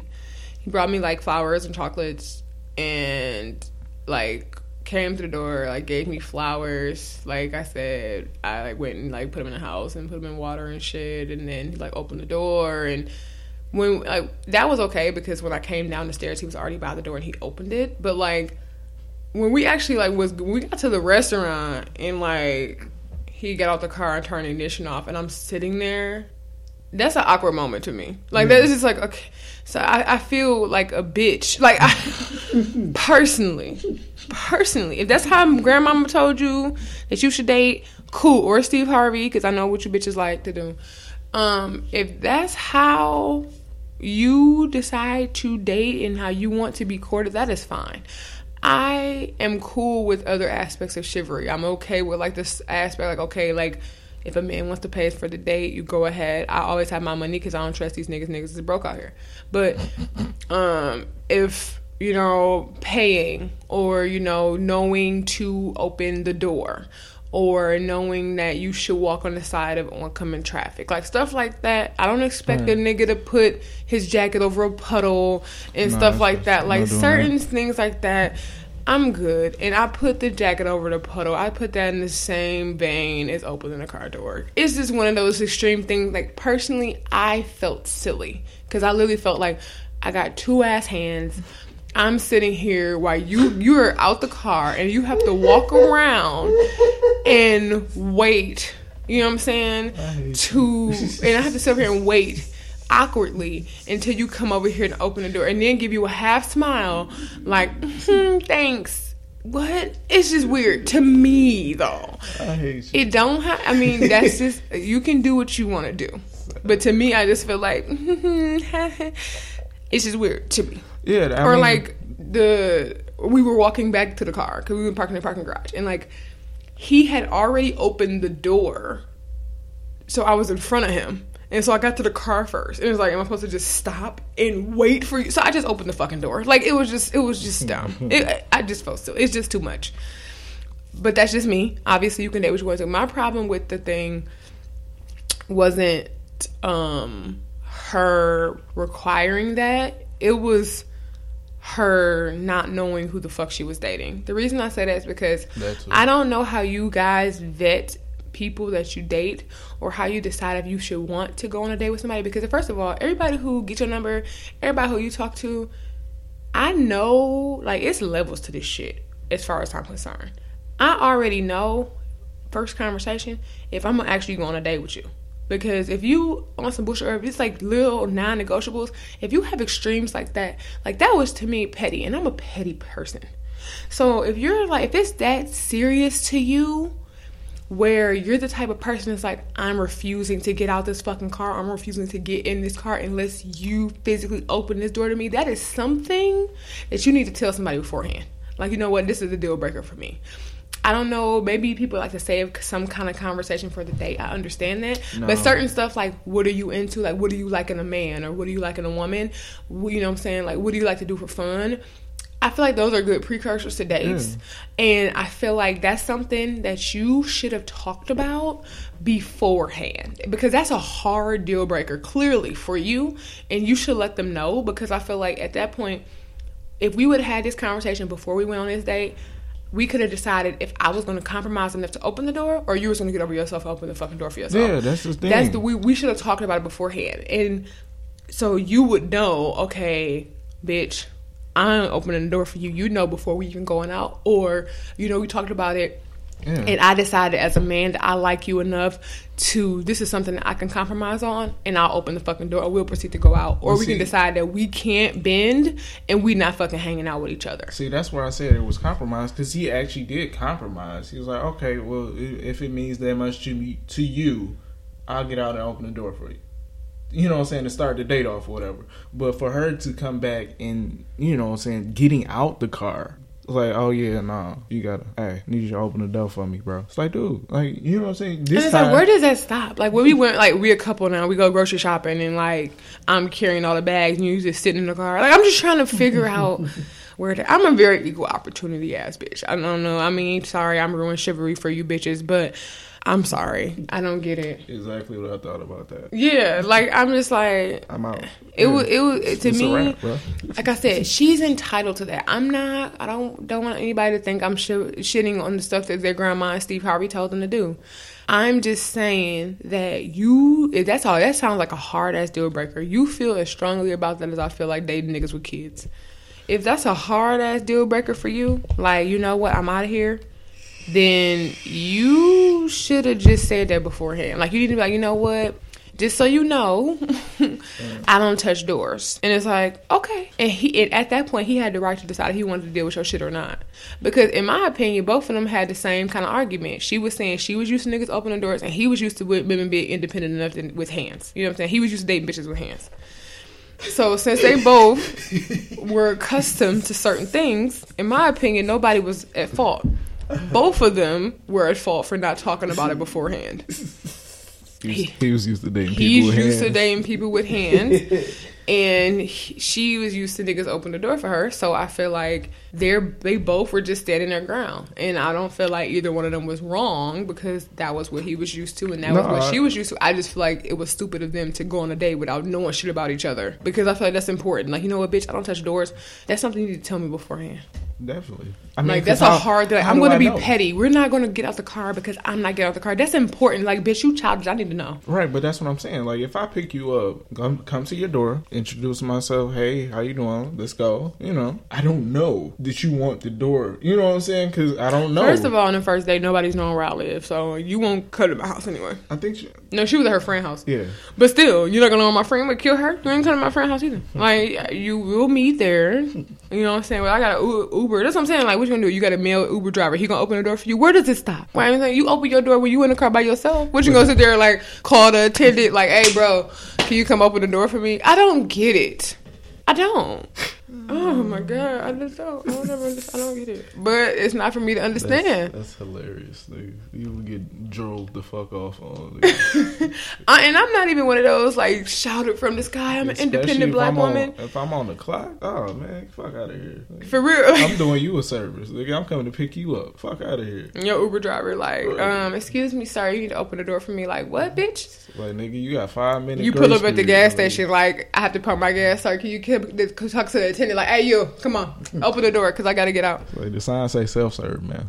Get that shit. Um, I'm a woman and I don't have to touch doors or gas nozzles. if you want the door open or your gas. I'm not getting out the car. No, see, see, it's ridiculous. Um, but yeah, that was just all I had to say about that. And that was all. You know, besides the typical shit, work and all that shit. That was all. That actually like really piqued my interest of irritating the fuck out of me this week. All right, well, I have one more, and it's hopefully short. I just have to find it. So while Casey's finding it, you know, we really like you guys' feedback. I know we got a couple comments. Um, also, like you know, as far as the you know, we we like the love. Like we gonna share love for y'all regardless. You know what I'm saying? Regardless of whether or not y'all share love to us, it's okay. But you know, we just like the the whole community, the whole we all win community. You know, coming together and sharing love. And you know, in 2018, we do plan to uh, get out there and you know be more friendly. I'm ready. Okay. Or what he was saying. Anyways, okay, so let me frame this for y'all. I am a music connoisseur and I um, also have a passion for watching dance videos on YouTube because that's just what I do. I wish I knew how to dance. Somebody should teach me. No, um, so I have an affinity for dance videos. And so this video that I watched, I did a dance to the song Pills and Automobiles by Chris Brown. And so um, at that point in time, I hadn't heard the whole song, but I was like, I really like this song because I'm a, a music enthusiast. So I listen to like the beat. I care about the way it makes me feel. I like the composition of a song as a whole. I listen to music really like artistically or whatever. So um, I was listening to the song. It shuffled onto my phone, and so I was listening to it on repeat. I just kept listening to it because I had never heard the whole song. I had only heard the snippet that they danced to, and I was like the last verse, which was Kodak's Black's verse. So I never heard the song as a whole. So I'm just listening to it on repeat, and I don't know if anybody else does this, but after a certain amount of time of hearing it, you start listening. So I was listening to the Yo Gotti verse, hmm, hmm, hmm, and I had a eureka moment, and I was just like, niggas. Record scratch. I'm like, niggas, niggas, niggas. This is the problem with you niggas. And this is why y'all are the way that y'all are. Y'all don't make no motherfucking sense. Y'all ridiculous. And before I finish cussing y'all out, I'm gonna tell you what he said. All right. I really want to be faithful, but this shit hard, baby. I got the pussy first, then I ignored you. You fuck another nigga, you ain't loyal. I told you bring a friend. This shit is getting boring. She asked me what we are. We are just cordial. This is the problem with you niggas. If she fucks somebody else, she not loyal.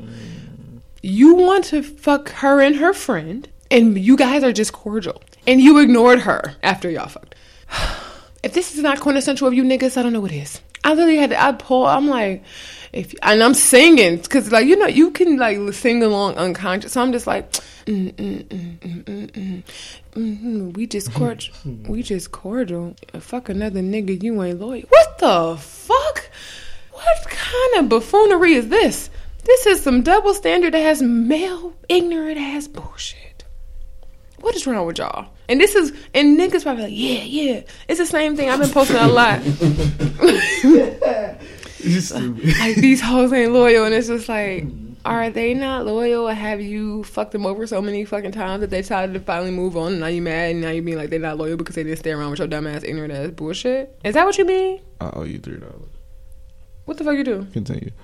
No, that's not what. I owe you three dollars. Oh, I gotta put it back on. I already I did it before. Not that that one though.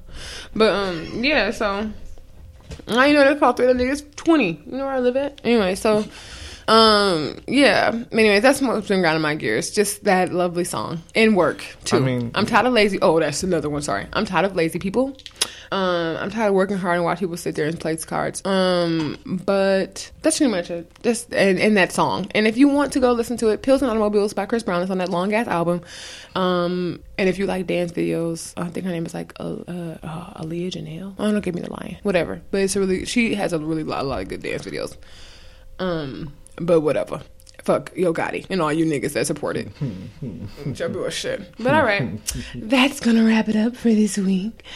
If you want to reach us, you can do so on IG, Twitter, and Facebook at the 2 a.m. podcast. Tell them how they can reach you, Hendrix. You can reach me on Instagram and Twitter at Noelly Hendrix. That's N O E L L Y H E N D R I X. Where can they reach you, Casey? You can reach me, KC, at K A Y I N R E E L L I F E. No, K A Y underscore I N R E E L L I F E. That is on Twitter and on Instagram. And you can send any questions, comments, concern, or voice your opinion on the, this week's topic by emailing us at ask2ampodcast at gmail.com. That's the number two, or by talking to us on our Facebook page or on Twitter. Um, any last words, Hendrix? Remember, my dear millennials, that fools swear that they are wise, but wise men know that they are foolish. All right, guys. We'll catch you next week. Peace out. Bye.